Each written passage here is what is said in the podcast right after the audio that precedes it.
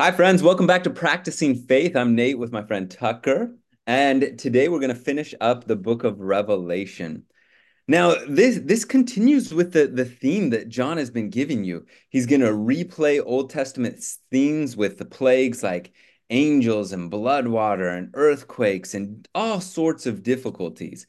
And he's going to give you images of dragons and great prostitutes and great battles and blood. And all of this is kind of a nightmarish, heavy scene that can kind of weigh down. And, and um, we're going to take a look at how this is not the end, fortunately. And what this book really has to offer, because I think sometimes we get so caught up in wading through dragons and blood and earthquakes and heaviness that we don't see the real vibe that he's really after. So, Tucker, as you went through this, what did you notice? What did you see? Uh, what stood out to you this time around as you went through the book of Revelation? Yeah, great preface there, Nate. First of all, I'll just confess I'm sitting here on my couch with COVID. And uh, so if I sound a little bit more manly than usual, that will be alarming to people. So that's that's the reason. But my body has COVID, hasn't sunk into my soul. I'm feeling pretty good so far. So um so this time through the book of Revelation, as I finished it, I kind of had to smile, laugh a little bit, um, because like something hit me a little bit differently than it has before. Like I remember being like reading this in the past, and then as I get to the end of the book, just like, oh, thank goodness, there's a happy ending here. That like there's peace at the end. And let me just read this verse that kind of hit me funny. Revelation 21 verse 7 and 8 He that overcomes shall inherit all things, and I will be his God, and he shall be my son. Then verse 8 But the fearful and the unbelieving and the abominable and the murderers and whoremongers and sorcerers and idolaters and all liars shall have their part in the lake which burneth with fire and brimstone, which is the second death. And for me, the thing that really hit me was that first word, but the fearful. After this whole book of all of these, honestly, pretty terrifying images of you know dragons and beasts and vials being pouring being poured out on the earth and so many people dying and and plagues and natural disasters. Um, i think it's funny to kind of wrap up the book being like oh but the fearful they're they're going down. It's like wait a second what? Is it a natural reaction to be fearful at the end of this book? And i think maybe that's part of the point is we are going to like in our lives we are going to face a thousand maybe infinite reasons to be fearful uh in the takes so many different forms. Uh like right now there's some turbulence going on in my extended family. Uh there's some interesting things going on in my job. There's some interesting things going on in my neighborhood. There's some kind of tragic things that are maybe developing in in a family that I know of um, with with uh, somebody with health problems. There are so many reasons to just get caught up in the fear of life and the what ifs, like infinite. And this time reading through, Nate, I I think John is maybe trying to help us feel that help us see that and normalize that.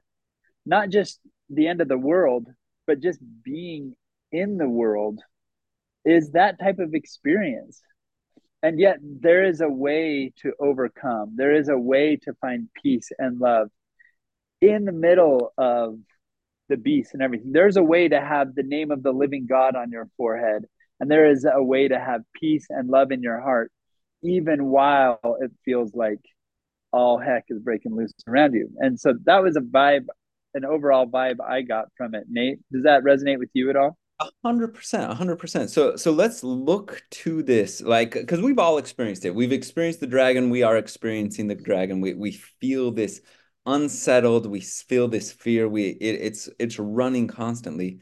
So let's just skip to the end. We'll fast forward through the, the fight scenes and let's go to this this reason for hope right here, right? Um, what is it? 21, and I saw a new heaven and a new earth right there. no longer any sea. Like the sea is this root, this historic root to chaos. Like this is where the chaos monsters and the serpents and things are unpredictable there. Like there's no sea. It is just this new heaven and new earth. And, and God is there, and we as the bride are there, and it's a wedding feast. This is like the best imagery for what we could be expecting here. In the ancient world, weddings are like the most fun you can have. Like this is when your friends are going to be there. There's going to be good food. There's going to be dancing. There's going to be romantic love. It's uh, it's just this great symbol for what it is going to be in God's presence. And, and then if you go down to verse 4, we enter in God's presence and he will wipe away every tear for their eyes. The, the, this is beautiful, beautiful stuff here. Uh, Tucker, what else do you see here that is attractive to you here at uh, at the end of the book? Yeah, I'll just keep going with that verse that you were reading, 21 4. And there shall be no more death, neither sorrow, nor crying, neither shall there be any more pain, for the former things are passed away. Isn't there just a part of all of us that just yearns and screams for that? No more death, sorrow, crying, pain, and for all those things to pass away and i i just want to rest in that that desire that hope a bit and i think the promise of the book of revelation isn't that we have to wait around for the world to get destroyed before we experience that?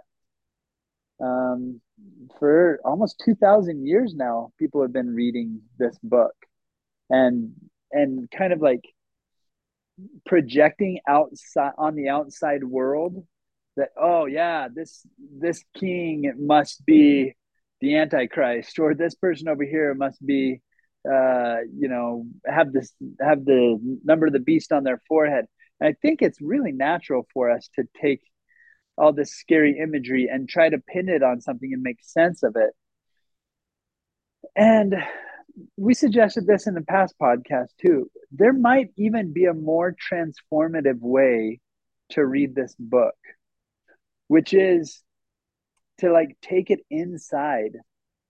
And here at the end of the book of Revelation, it predicts the fall of Babylon. It talks about the economy failing, it talks about uh, hierarchical things failing, like the kings of the earth are laid low.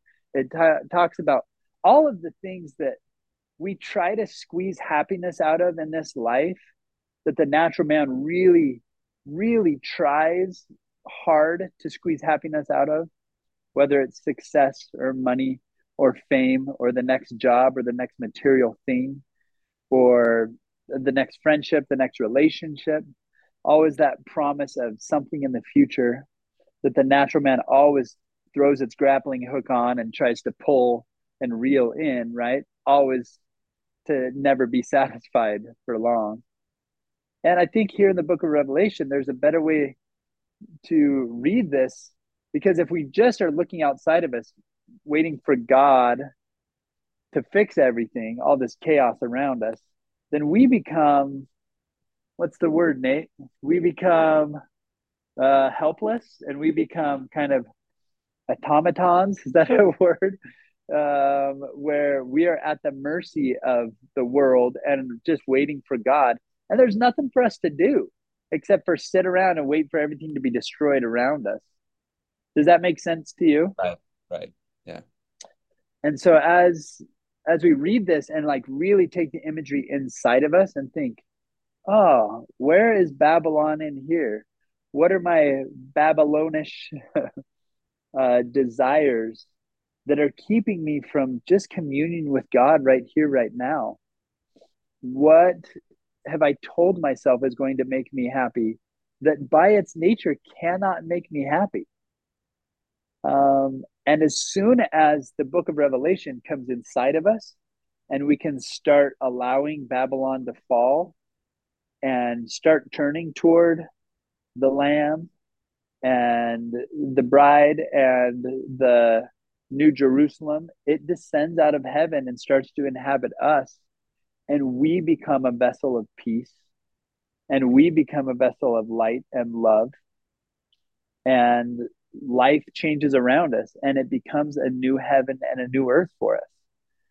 Now, this isn't something that I don't wrestle with every day of my life, right? I'm I'm constantly trying to recognize um, how I've been caught up in in Babylon, and every day I'm I'm practicing this. But it is something, and I think the good news is it is something that we can practice doing and see re- see real results and real freedom from these things that 21.4 talks about. Real freedom from sorrow, real freedom from pain, real freedom from not because all sorrow and pain goes away, but it had it it doesn't take us captive anymore.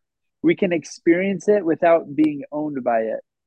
And we can have God wipe away the tears from our eyes because we are not captive to our lives anymore. We are the captain of our lives.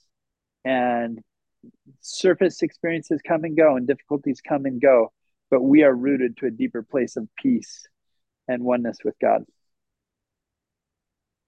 And I think that's what he's promising in a way in the next verse, right? Like uh, John sees God sitting on the throne, and I'm reading from the NIV here, and God promises, I am making everything new. He says, Write this down. These words are trustworthy and true. It is done. Um, I am the Alpha the, and the Omega, the beginning and the end. To the thirsty, I will give water without cost, and from the spring of water of life. And, and just the, this idea right here that it is done. That's why the, the surface isn't going to, to affect us as deeply. That's why the tears can be wiped away, is because Jesus has already made it possible for us to be alleviated from this. He already understands, and God already is making it right. Uh, the the the question is if we are thirsty, if we will receive what he has to offer us, if we will take the healing that he wants to give us, the the river of water that is flowing, right? Um, and, and I think if we go over to the, the next chapter, it says, The Spirit and the bride say, Come. And the one who hears says, Come. And let the, the one who is thirsty come. And let the one who wishes take free of the water of life. And so the God's saying, Hey, it's already done. And I'm offering you this this new way of living where you can always fill up, you can always feel good, regardless of the situation or the circumstances around you. Uh, the question is, will you open up? Will you be able to receive it? Will you come, if you will? Um, what do you think about this, and how do we make this kind of abstract invitation more concrete in our lives? Yeah, that's a great question. I to me to distill it down to something simple is am I going to give in to fear or am I going to open up to the the living water that God is currently offering? Because in any given moment in my life, I feel like I have those two options. There's a reason to fear, and I can give into that, or there's a reason to turn to God and and submit to a higher power that's beyond me that can see all of the the craziness and is still coming from a place of peace. I, I wonder if if everybody listening to this right now uh, can take a moment to just think of a time when you felt a connection with heaven. And maybe think of this Have you ever felt a time when you felt connected to heaven and there was even an inkling of fear emanating from heaven? Was there even an ounce of panic or lack of peace? So for me, that remembering those times in my life when I've just been flooded with peace and hope and and new eyes and seeing a new earth and that that illustrates to me that the choice is really simple. Like I can give into these fears, or I can turn to the source that has no fear and that conquers all fear.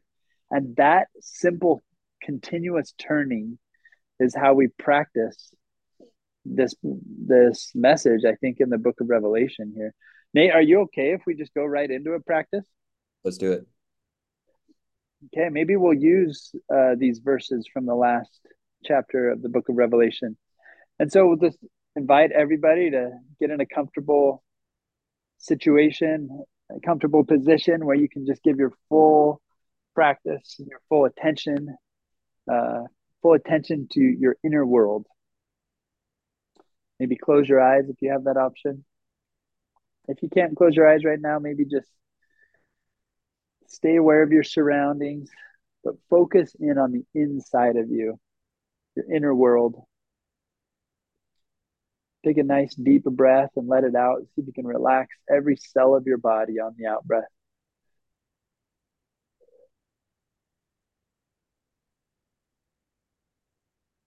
And just take a second to check in when with yourself. Ask yourself, what am I feeling? What is going on inside of me?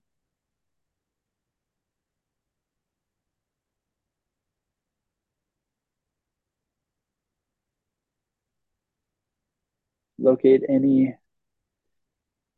emotion, either positive or negative. Maybe there's an irritation, a fear,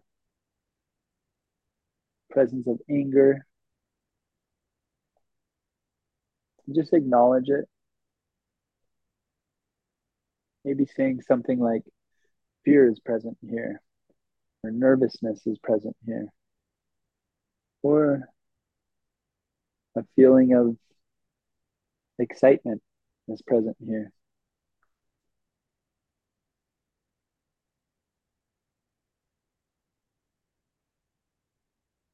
Just notice it, be present with those emotions.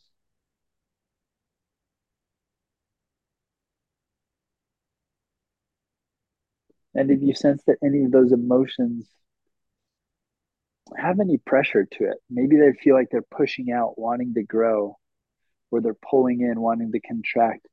Allow allow it to do what it needs to do. Welcome it. Come at it with a sense of curiosity and compassion of what needs to happen inside of you.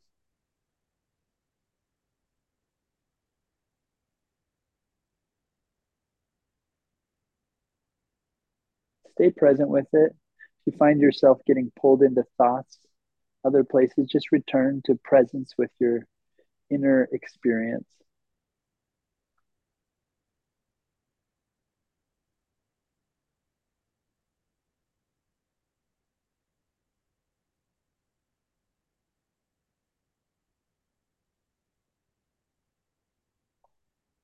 And now that we've got a feel for how things feel inside, let's use these verses from our Revelation for a practice.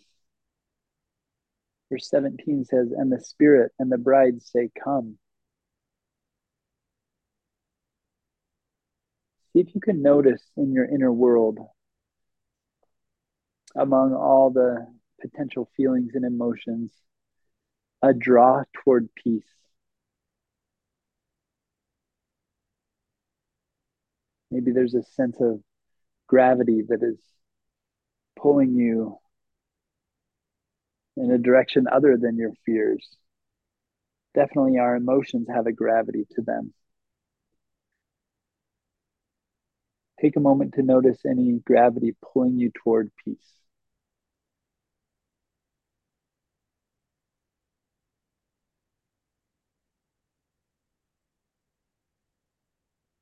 And the Spirit and the bride say, Come. Then the next line says, And let him that heareth say, Come.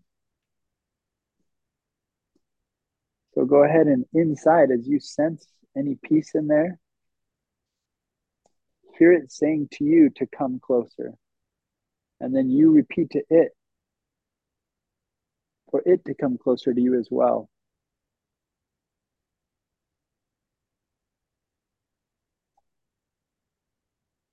And if you feel any peaceful sensations accompanying this. Keep calling them closer. Come. And allow them to call you closer. And allow yourself to merge with this peace, with the Spirit, with God.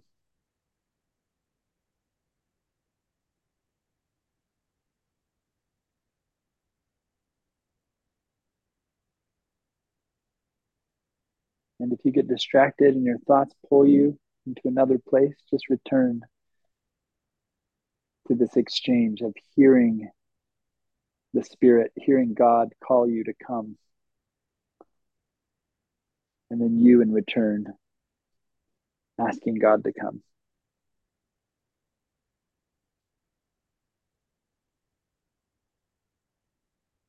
And rest in that peace and presence.